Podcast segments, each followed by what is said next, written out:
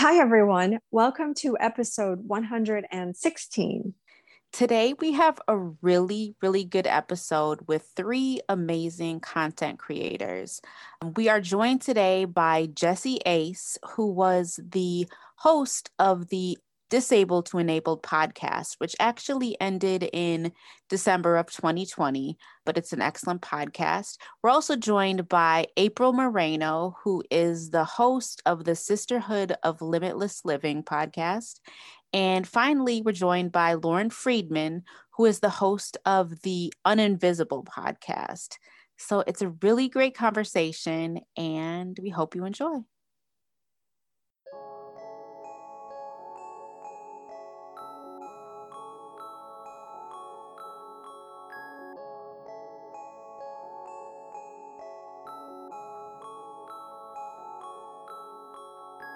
Welcome to season four of the Myelin and Melanin podcast. I'm Dawn. And I'm Dana. We are two Black women sharing our musings on life, MS, and everything in between. You can find us on the web at myelinandmelanin.com, Facebook, Instagram, and Twitter at Myelin Melanin. Also, don't forget to subscribe to us on YouTube. Welcome, everyone. Welcome, Jesse, Jesse Ace. Hi. April Moreno. Hello. And Lauren Friedman. Hi, hi. Thank you all so much for being here. Thank you for having us. Thank you so much. Yeah. So, Dana and I have really been diving into our theme for season four. And this season, we decided to talk about what it means to take up space and it it means something different for everybody i think or we think. Um, but people in the community the autoimmune community that we're in or um, quote disabled community i think we may have a different view on what taking up space means. And you all have platforms or had a platform. Uh, and i'll just briefly say that april is the host of the Sisterhood of Limitless Living podcast. Uh, Jesse had a wonderful podcast, uh, Disabled to Enabled, and you can refresh my memory because I don't remember when it um, when you stopped your podcast. Uh, December yes, last year. December. and Lauren, Lauren Friedman. Um, mm. You have the Uninvisible podcast. So, yeah, yeah, so you all have these amazing platforms how do you when you think about taking up space and dana you can dive in yeah. and take over and i'll say mm-hmm. too so as people who are or have um had podcasts you know we're used to holding the space for other people so we have guests on our shows and we hold the space and we make space for them to tell their stories etc but that said and i'll pose this to each of you maybe we'll start with april what does it mean for you? So you know how to hold the space for your guests and for people who you collaborate with on your show. What does taking up space mean to you? Hmm. Taking up space personally or for other people? For personally. So when you think about the fact that as somebody living with an autoimmune illness, what does taking up space mean to you?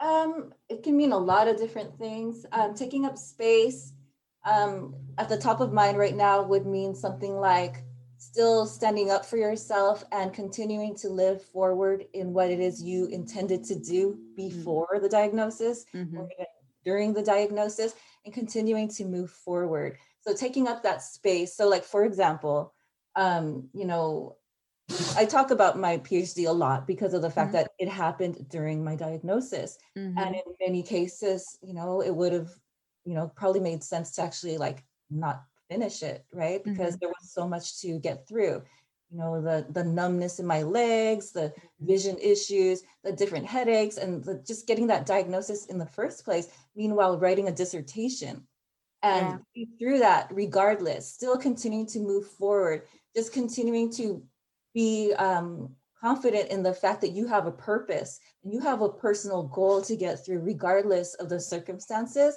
um, would be my definition of that being able to get through and making that space, regardless of what some of my messed up colleagues decided to say about me, saying that because of my diagnosis that I could not succeed. Wow. You know, and Oh my standing up gosh. for myself, you know, deciding to stand up for myself and say, forget everything you're saying because my desire is greater than your your gossip.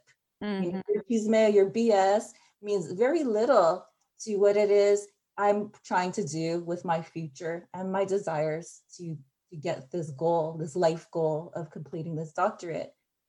So, But I- April, you've had colleagues actually verbalize that. Yeah. Yeah. Wow. Public health is actually a really messed up field. Um, you know, I don't know if I love public health. I love Mhm. what I can do it, with it as an outlet, Right. communicate and share with people, but it has a very uh, colonial background. It has Mhm. this conversation to this very day. If you're in these classes, how can I, because of my textbook, go to a Spanish speaking or African American or Native community and tell them what I think they should be doing to improve their health? So there's still that ongoing dialogue. And the, um, I mean, connected to that, there's just there's there's a very special spirit in the field of public health. I did a double major with information systems and te- technology, IT. Mhm. And that side was beautiful, collaborative, innovative, just a lot of fun. Um, but on the side of public health, there's there's gossip, there's competition, there's um, there's just a lot of weirdness. Yeah. So, taking up space for you was really asserting, you know, asserting yourself into that conversation, really. And, um, for myself that as a patient or whatever that I would be Mhm. diagnosed or d- described as now with a diagnosis, that I can still move forward, have a voice, Right. be able to um, serve communities, be able to continue to share messages of public health promotion from Mhm. a community-based perspective and Right. being able to you know being enabled to get that space for myself so that i can use it to do my part to bring other voices to the conversation Thank you. Thank you for that. Jesse, what are your thoughts? So, what does taking up space? And April just used the word enabled and um, really made me think of your podcast, Jesse, the Disabled to Enabled podcast. What does taking up space mean to you? I think for me, it was kind of taking up that space on iTunes and taking up that space on Spotify that was, Mhm. you know, not like celebrity interviews or not Right. like uh, sharing news or anything like that. It's it's that little space that we have as people with chronic autoimmune diseases that Mhm. is just for us. You know, it's it's kind of pushing everything else aside and just forcing people almost to listen to us um, and just giving ourselves that little bit of space to just listen to other people's stories and to really be um you know kind of surrounded if you like with other people who get it i think that's the difference Yeah. Yeah. And it really, you know, when I think about and Lauren, you had Yeah. posted something on Instagram and let me see if I can find it. Okay, the and I'm not sure when you posted this, but you hmm. posted a meme. It says, if your activism doesn't include disability justice, it's not as intersectional as you think it is Yeah. and it- which you know what jesse said you know just the fact that she had a platform that she used to talk about disability and chronic illness and things like that that's a revolutionary thing and our voices are often not given the space yeah. you know when it comes to media and culture and all of that. So that was kind of an aside. But lauren how do you take up space? What does that mean for you? Well, first of all, I want to give credit to the person who actually wrote that quote, Mhm. um, who is in our disability community and is a very Mhm. active and loving member of it, um, Samantha Reed, um, because she's someone who's spoken to Congress to try to change legislation um, in favor of patients um, and is the digital director at Patients for Affordable Drugs, which is one of the very few ethically sound nonprofits out there, um, in my opinion Mhm. um, and the only one of its kind on the hill that advocates for lowering drug prices but doesn't take money Right. from big pharma or any companies that profit from it. Um, I think, you know, further to what April and Jesse are both saying here, and, and what really struck me when you asked this question of, uh, what does this look like? You Mm. know, um, for me, the personal is innately political. Yes. There's no separating the two. Um, we all need to examine intersectionality. Uh, we hear a lot of buzzwords in the media and in social discourse um, about doing the work, right? Um, and we hear it for the most part in relation to racism. Um, and I, I think that it's understanding that like we are people who have platforms. Um, obviously, disability justice is a topic that is very personal and meaningful to all of us Mhm. but also understanding that those conversations need to go further than just holding the space that it's also about having those conversations with your friends and family um, that that's what doing the work looks like you know um, having those personal interactions with people to get them to see what you're going through to share but also to ask them what they're going through Mhm. um, and sort of lifting the veil on this this separation that we like to place between the personal and the professional. Um, I, I think it looks like advocating for yourself and advocating for other people, which Mhm. means listening, and it also means speaking truth to bullshit.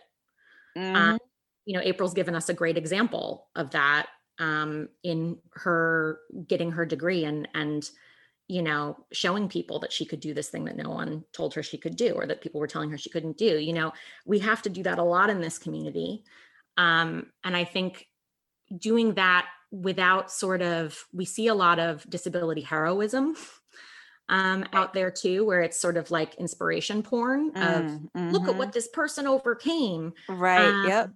and understanding that for a lot of us and a growing number of us in fact a third of the population of the US and growing rapidly you know that that is just how we live our normal day and we don't Yep. need you to clap for us but That's the norm. Yep. yeah but that we need you to to make space for the fact that we exist and that we are important and that's what having those conversations is about it's about you know yeah us holding the space but then also expanding the conversation Absolutely. And speaking your truths. yeah And that's difficult. You know, Dawn and I on the podcast talk often about how we were in what we call it denial about, you know, how MS impacts us. And it wasn't really until we started the podcast that I personally felt comfortable enough to really share my story. But that's a very it's a very powerful thing to speak truth to your experiences and it's scary mm. you know it's it's a process and so i think that that is very powerful just to speak truth to to one's experiences um and those Um, experiences hold the space a lot of time so I have to piggyback on that too, Dana. Everything you said is so true. When we started the podcast and as we began on this, you know, this journey, I felt like I didn't really understand what taking up space meant until recent. But I think that it brought on a level of vulnerability that initially I wasn't prepared for because taking up space is being seen, is being heard. You know what I mean? It's like an invisible demanding, if if you will. You know what I mean? It's like I'm here, I'm living my in my authentic self, my authentic skin, and I'm not afraid to do that. You know what I, does that Mhm. make sense? Yeah. You know what I mean? And so i like that you bring that up dawn yeah it. It just brought on that vulnerability that is so scary because it because having an illness like ms or an autoimmune disease is like terrifying to even talk about with anybody Mhm. as comfortable as you are it's still scary Mm. that's something i've definitely come across on my podcast for sure is that Mm. a number of the people who i've had on the show are people who like it's their first time doing a podcast. Mm, mhm. So it's their first time publicly sharing their story because nobody's asked them before, which first of all is a problem, right? yes. Um, but for me, a huge part of that taking up space also meant, and I'm not saying this to like um, shine light on myself as a hero in this sense at all, but it also means being able to um, use my privilege to create space for other people. Mm-hmm. You know, um, I have the privilege of being a white woman in this world. And, you know, I had at my fingertips the ability to create this podcast out of nothing. And mm-hmm. I think it's so important that we recognize sort of where our experiences are in the context of the wider experiences of people who are going through the healthcare system and and having these varied experiences. Mm-hmm. and for me we as podcast hosts are gatekeepers. Mm-hmm. and it's about then prioritizing the stories of people who don't get to tell their story as often prioritizing those who are more marginalized. Um, i can't tell you how many people reach out to me asking to be on the show. And 99.99% of them are white people or the PR people for white people. Mm-hmm. And it's yeah. something that I'm so acutely aware of that there is an innate entitlement that comes with being white in America um, in terms of sharing your story. You know, and it's something that more women are stepping into, but the the advocacy space is highly white dominated. And so being able to look at that as objectively as I possibly could and being able to go like, well, if I'm going to partake in this conversation, I need to change it too. Yeah. Yes. And you and naming it. Yeah. You know, a lot of times it's the elephant in the room that nobody wants to talk about, but naming it and calling it out. Um, just like you said earlier, just like calling out bullshit. That's that's a part of the process. Yeah. And it doesn't mean we get it right every time either, mm-hmm. but it that shouldn't stop us from trying. Yes, absolutely. Absolutely. You know, Jesse, you had um, a recent post on your IG that resonated with both Dana and myself. Uh, it's still ringing in my in my ears, but I'll read it. And it says, "The real gift of gratitude is that the more grateful you are, the more present you become. So true. So, so true. Um, before you, you know, dive into that, I wanted to just ask Are we grateful for this space? Do you feel that you are? Are you grateful for the space that you're in and that you're holding?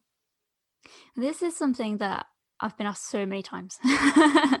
and earlier on today, I was actually writing an article on what makes me rare and why that is a good thing mm-hmm. and it got me thinking a lot about um you know like how is it possible to be grateful for an illness and i think from my experience from where i'm at right now on the basis of like having mild symptoms and having you know that sort of thing, I would say that I am grateful because without it, I wouldn't be speaking to you guys right now. I wouldn't have a platform mm-hmm. like a podcast. I wouldn't be doing all of these amazing things, and I wouldn't have um, had that that knowledge of.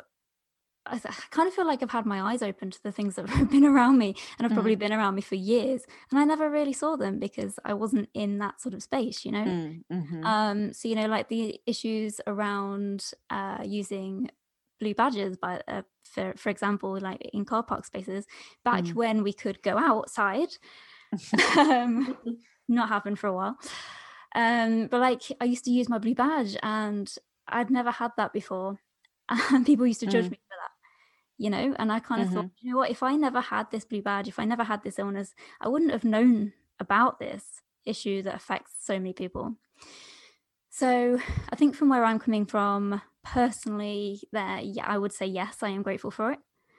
Um, i think it's opened up my eyes to so many different things um, and so many inequalities that we've got going on as well. When you speak of blue badge does that mean uh, like a, a handicap sign or something like that? On your car or your vehicle? Yeah yeah yeah, okay. Okay okay. Sorry it's my yeah. uk uk jargon. Yeah jargon they also have there's an awesome scheme in the uk jesse i mean you can speak to this more because you've experienced it, but the blue badges that you can actually wear, they're like big blue buttons that you can wear when you're on public mm-hmm. transport to alert people to like, please give you a seat. There, Yeah. There's much more visibility than there is here. That's yeah, so- I mean, whether people actually believe you, that's the other thing. If you mm. mm. Right. go on and say, "Oh, I've got a blue badge," people kind of sometimes look at you and go, "Yeah, I don't think you actually have. Right. Right. You've taken that from someone. You look perfectly Mhm. fine to me." Um, so, so That's yeah, really fun. right. Let's play the game. Right. That's so interesting. I Mm. don't, you know, thinking about it, I don't know. I have a hard enough time with the handicap sign or the placard that goes in the car. I'm Mm. not sure how I would feel about wearing that. It's almost like a scarlet letter, you know what I mean? Like walking around with that. I don't know how I would feel. I don't know. In these Oh. COVID times, I'm like, I want people to know to stay the hell away from me. But then Oh, I do- right, right. exactly. Yeah. Write it on your mask. Yeah, Right. right, right. Or I need you to understand why I am backing away from you because you're too close. Mhm. But I Right. also think like that that's about like that the taking up space where that feeds into this visibility factor also is like there's different levels of pride that Mhm. those of us in the community have about our diagnoses. Mhm, mhm. And that's some of that is about, you know, how much because everyone has different ways of sharing their story or Yes. or presenting to people what their inner monologue is kind of you know and whether that's through their gender identity or their sexual identity or their race or or religion or their disability status you know Right. and that for some of us we don't need to share our stories Right. with yeah. everyone but for some of us like i feel like i need to scream it sometimes but that's because i've you know had all these different conversations and that's where i've landed but it doesn't mean it has to be the same for everyone else Mm. Right. I- and that you know, speaks and that speaks to i mean and this is another topic but just also to the internalized ableism that many of us um Mm. disabled sure. sick or not or temp we call people um who don't um have disabilities temp because you're temporarily abled. But oh anyway my god that's i love thing that. Yeah temps. But um but yeah there's so much ableism that even you know if you are sick or disabled that we because we don't exist in a vacuum we've absorbed all of these stereotypes and messages and all of those things that coming to the point where you're able to adopt being disabled as a part of your identity that's a thing um, that I think a lot of people, you know, I've had MS for 17, going on 17 years, and I'm no longer able to hide my disability, but it took me a long time to even accept the fact that MS was something that impacted my life. So everybody's at a different uh, stage in their um, journey. And i think that's okay Yeah, absolutely. Yeah. and like there's there's a huge part of like i don't think i think if you live well with a disability or chronic illness that means you've probably allowed it to change your mindset in some way yes. right. and it's you know it's interesting that you brought up the idea of gratitude right because that's something that like i've definitely landed in that space with jesse as well you know and being able to like Yes. recognize my own resilience and stuff but I, I talk to other people who maybe haven't gotten there yet and maybe they won't get there but Mhm. sort of understanding that like it's okay to be okay it's okay to Yep. be so so it's okay to not be okay at all and Mhm. leaving space for states of being that we heretofore haven't normalized Yes. Mhm. I'm with both of you. I'm with Jesse for sure and Lauren.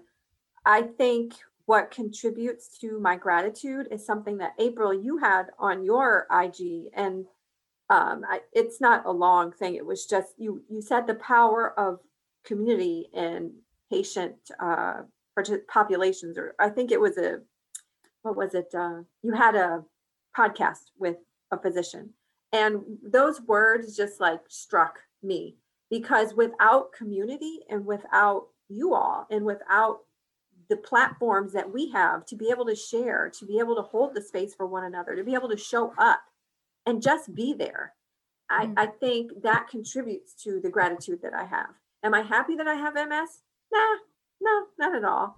But Dana and I joke because we say, "Oh, has it made you a better person?" And you know that that question has come up in some of our episodes. And for me, I could say yes because, like you, Jesse, I maybe I don't think I had the awareness of, you know, um, people who were disabled. Um, not that I didn't have the awareness, but I didn't have the awareness of like, okay, well, we need to have accommodations and why we need to have accommodations. Like it just didn't register with me like fully like it does now.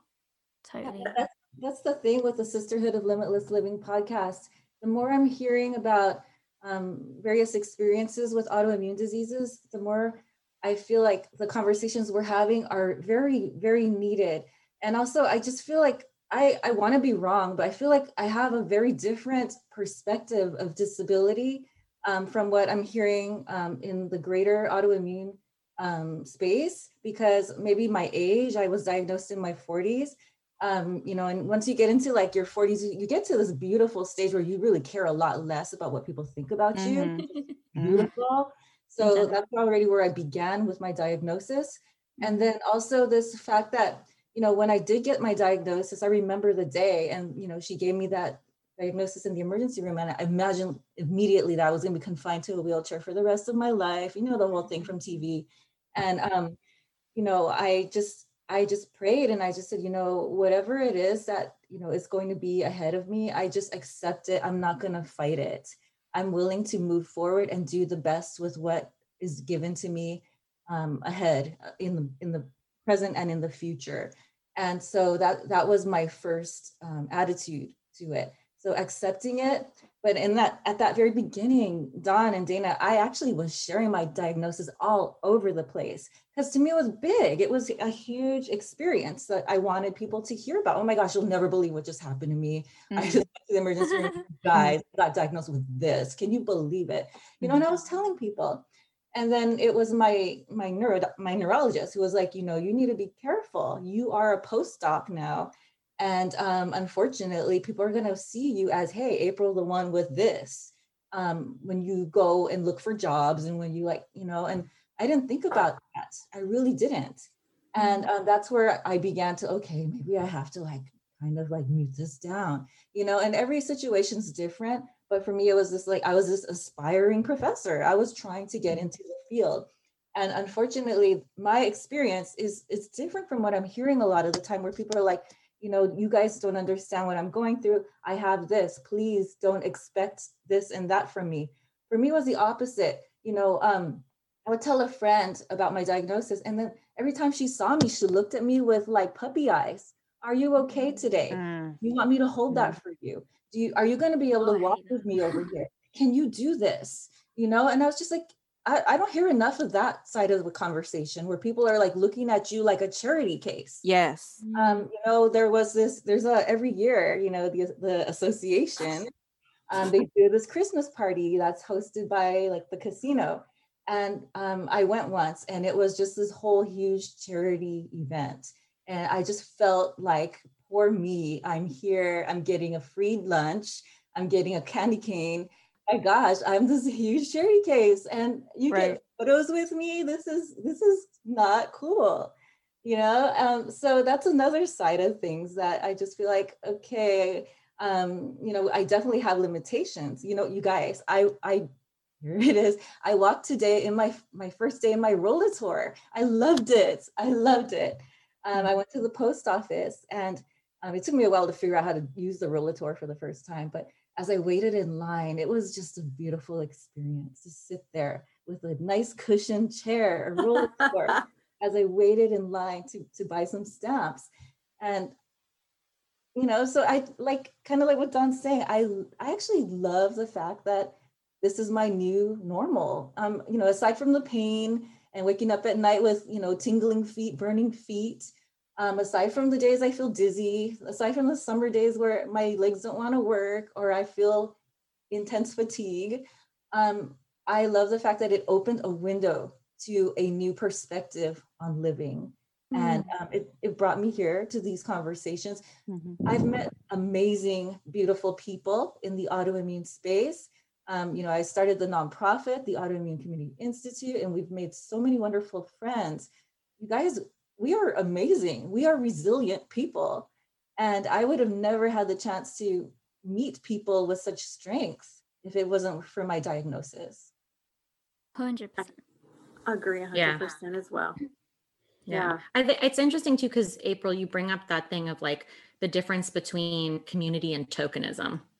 You Mhm. know, that like inclusion tends to look like one of those two things unless people are thinking about it more, you know, like Yes. especially people outside of our experience, that like we either become the charity case or we become the members of our own community where we can make our own story. But sometimes it's hard to be able to share those experiences with people who haven't gone through them. Of course, we're all going to rely on the healthcare system at some point, whether we're temps or Mhm. spoonies, Right. you know, but like that that level of privilege that able-bodied people have is Mhm. fascinating to me too. But I didn't understand it until I got sick either. I'd never even stopped to think about it. And I got diagnosed like April sort of later on. I got diagnosed at the age of 34. Mhm.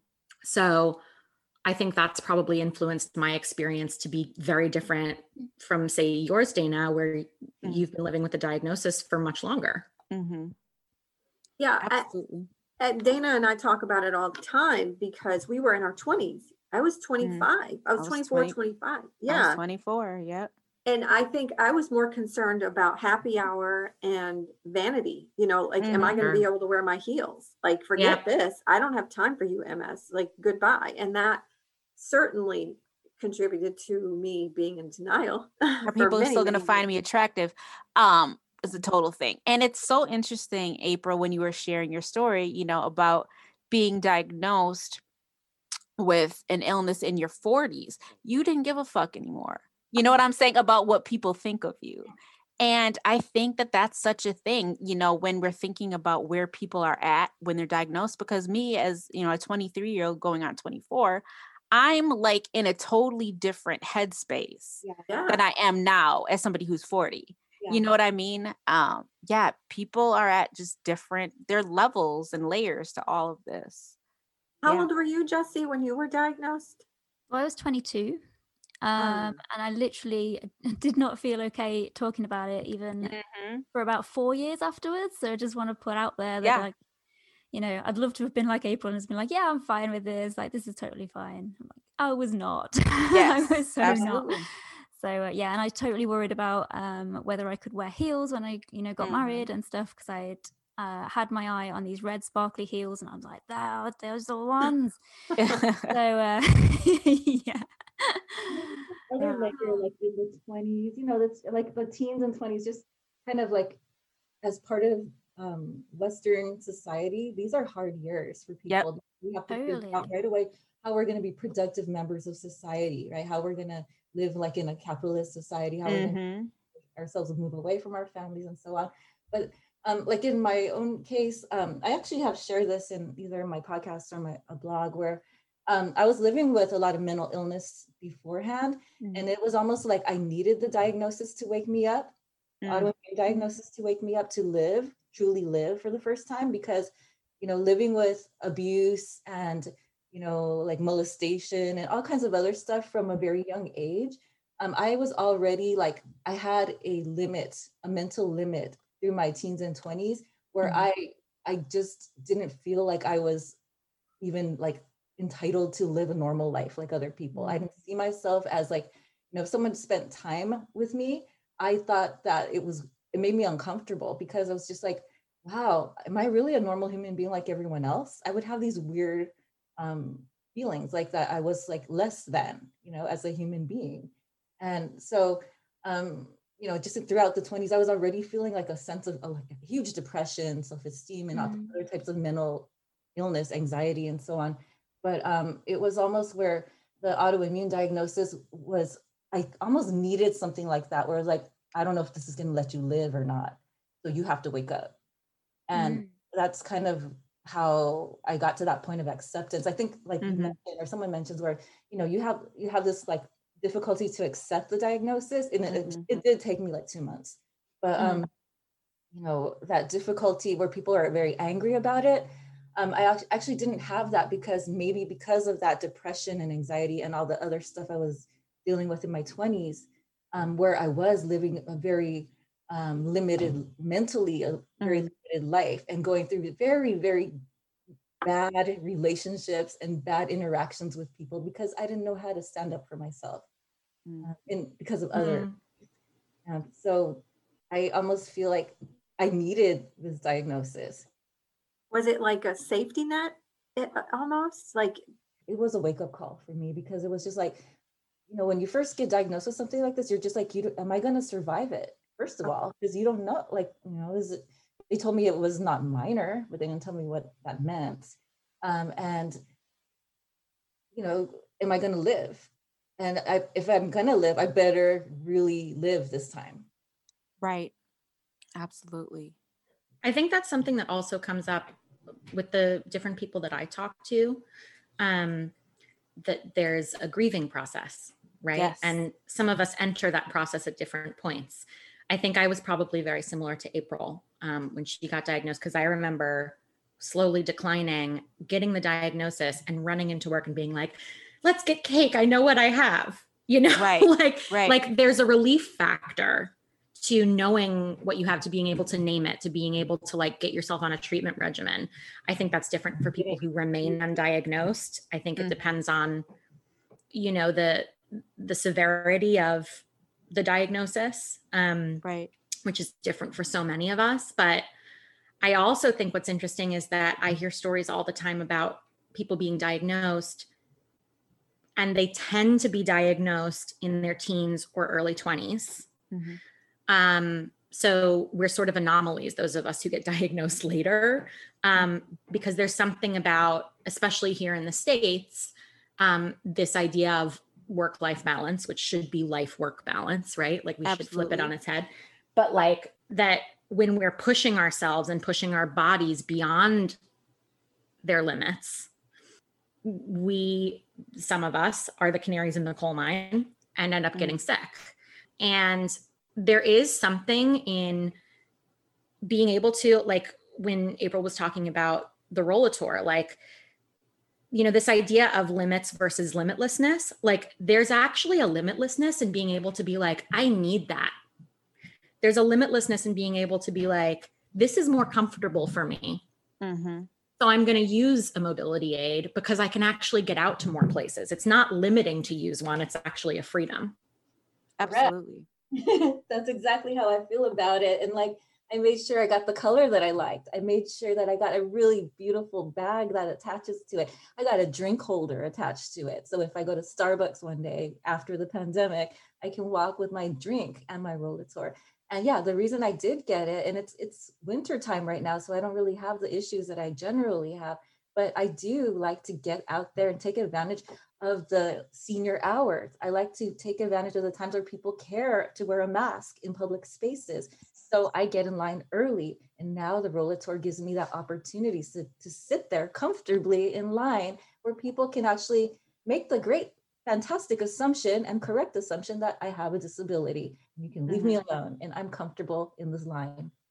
I'm curious because April, because like, was that is that the first time you've had like a, a visual signifier of of your diagnosis too? Because like I think that's also a fascinating journey when we go from like completely invisible to then maybe having a mobility aid or something else going on where people are like, oh, you're disabled. No, for me, it was definitely the placard. So I made the decision one day to get, I went to the DMV and I just said, hey, you guys, I want the placard. And I didn't even tell, I told my husband afterwards. And I, I was kind of, I don't know, this is going to be a big moment because I don't know if he's comfortable with it, but I just went ahead and had the placard, I mean, the plates installed on my car because I don't like the placard because it's, you know, Oh. for, forget about it sometimes. Right. yeah. I just went straight for the plates. And I told my husband later, and that was my first signifier where I was just like, you know, um, I don't mind people knowing and me driving around with this disability plate on my car. Mm. And hu- husband, you better be okay with it.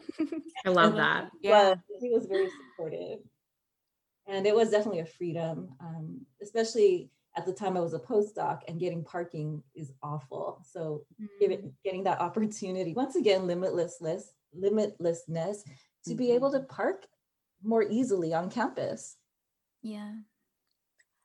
I, I think that. Oh, sorry. Go ahead. Oh no, I, I was gonna say I always point out to um, people, and also just some context. I I'm a sociology instructor, and so I think about things on a macro level. And um, when we think about disability, it's society which disables people. It's not whatever your quote unquote disability is, whether or not you can walk or use your hands or see or whatever. It's society that uh, disables people. It's not actually our bodies, it's the way that we're able to move in the world. yes, whether yes, yes. Elevators or, you know, whatever the case may be.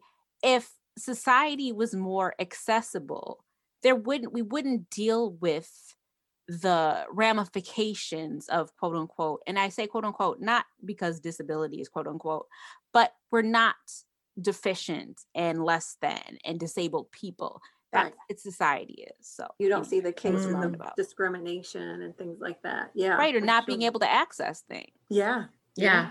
Well, and even in the disability space, so many of us don't know about certain accessibility, mm-hmm. whether it's rules or yes um, options that we have within larger institutions. You know, whether that's applying for a disability placard or or um, you know, getting a, a blue badge. Mhm. Uh, you know, things like that. Like not all of us are aware because even those Yes. things, like the marketing dollars that go behind those kinds of Mhm. campaigns, are so limited. I mean, there's already limited research funding for tons of illnesses Mhm. too. You know, and I, I wonder about like where all of that started, like where where it became a discussion of difference.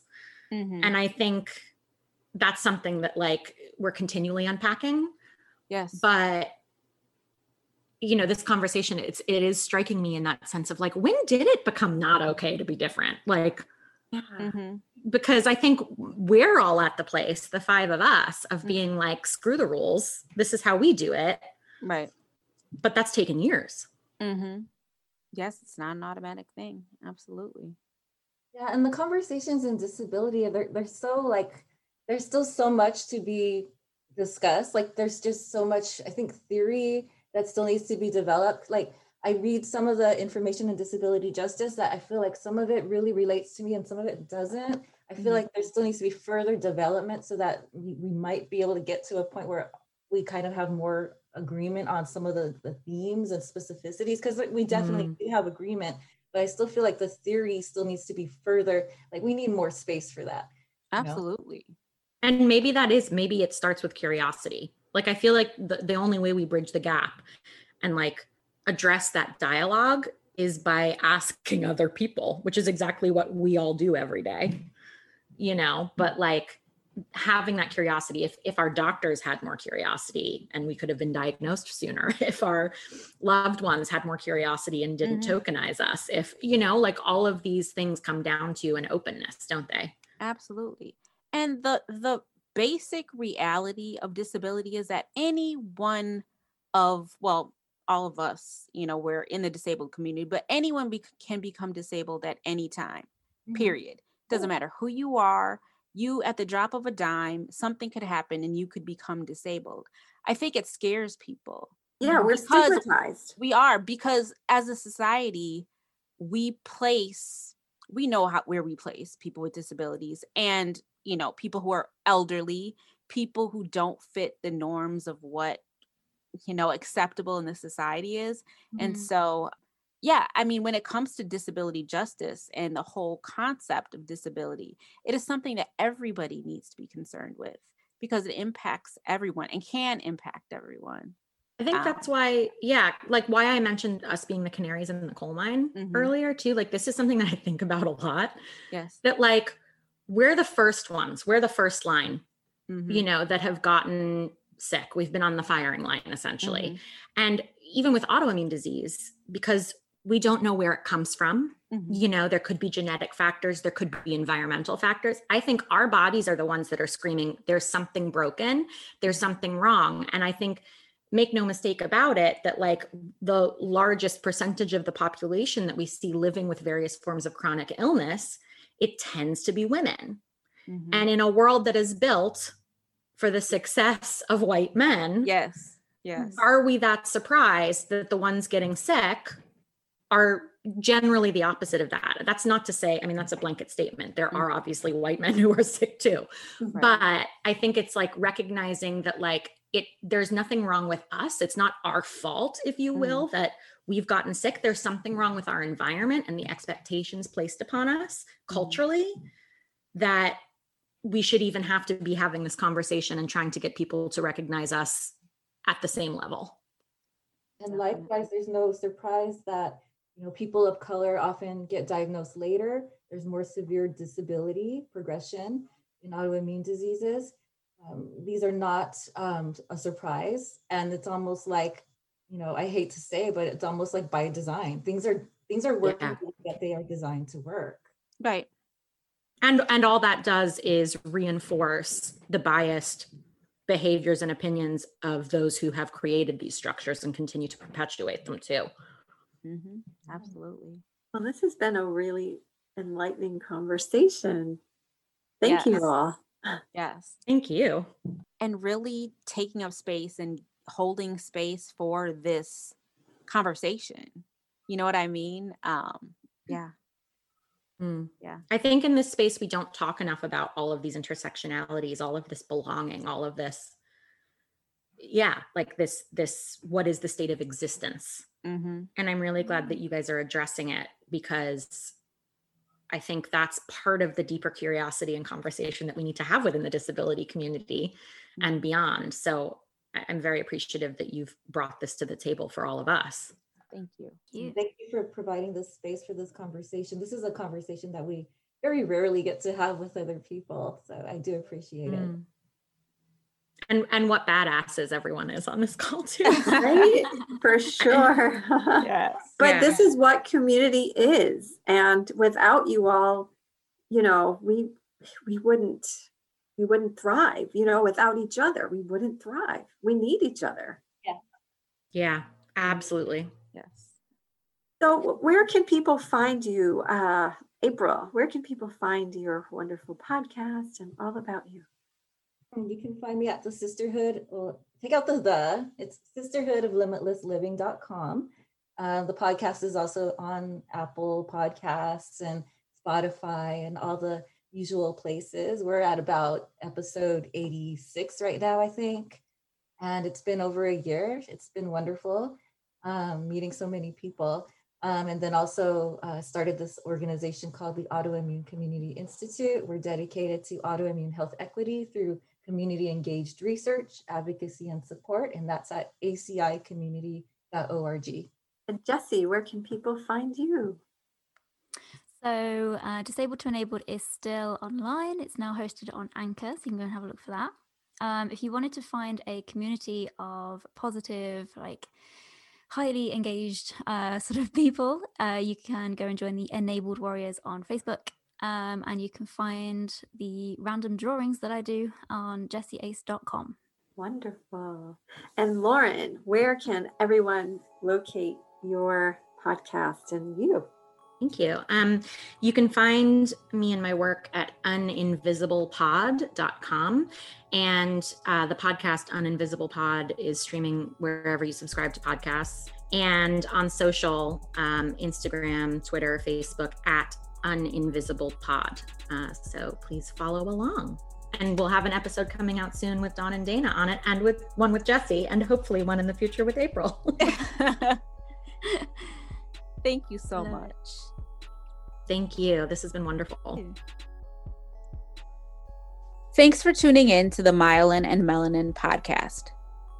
You can find us on the web at myelinandmelanin.com, Facebook, Instagram, and Twitter at myelinmelanin. Don't forget to leave us a five star rating on Apple Podcasts. Thanks for tuning in, and we'll talk to you soon. Bye. Bye.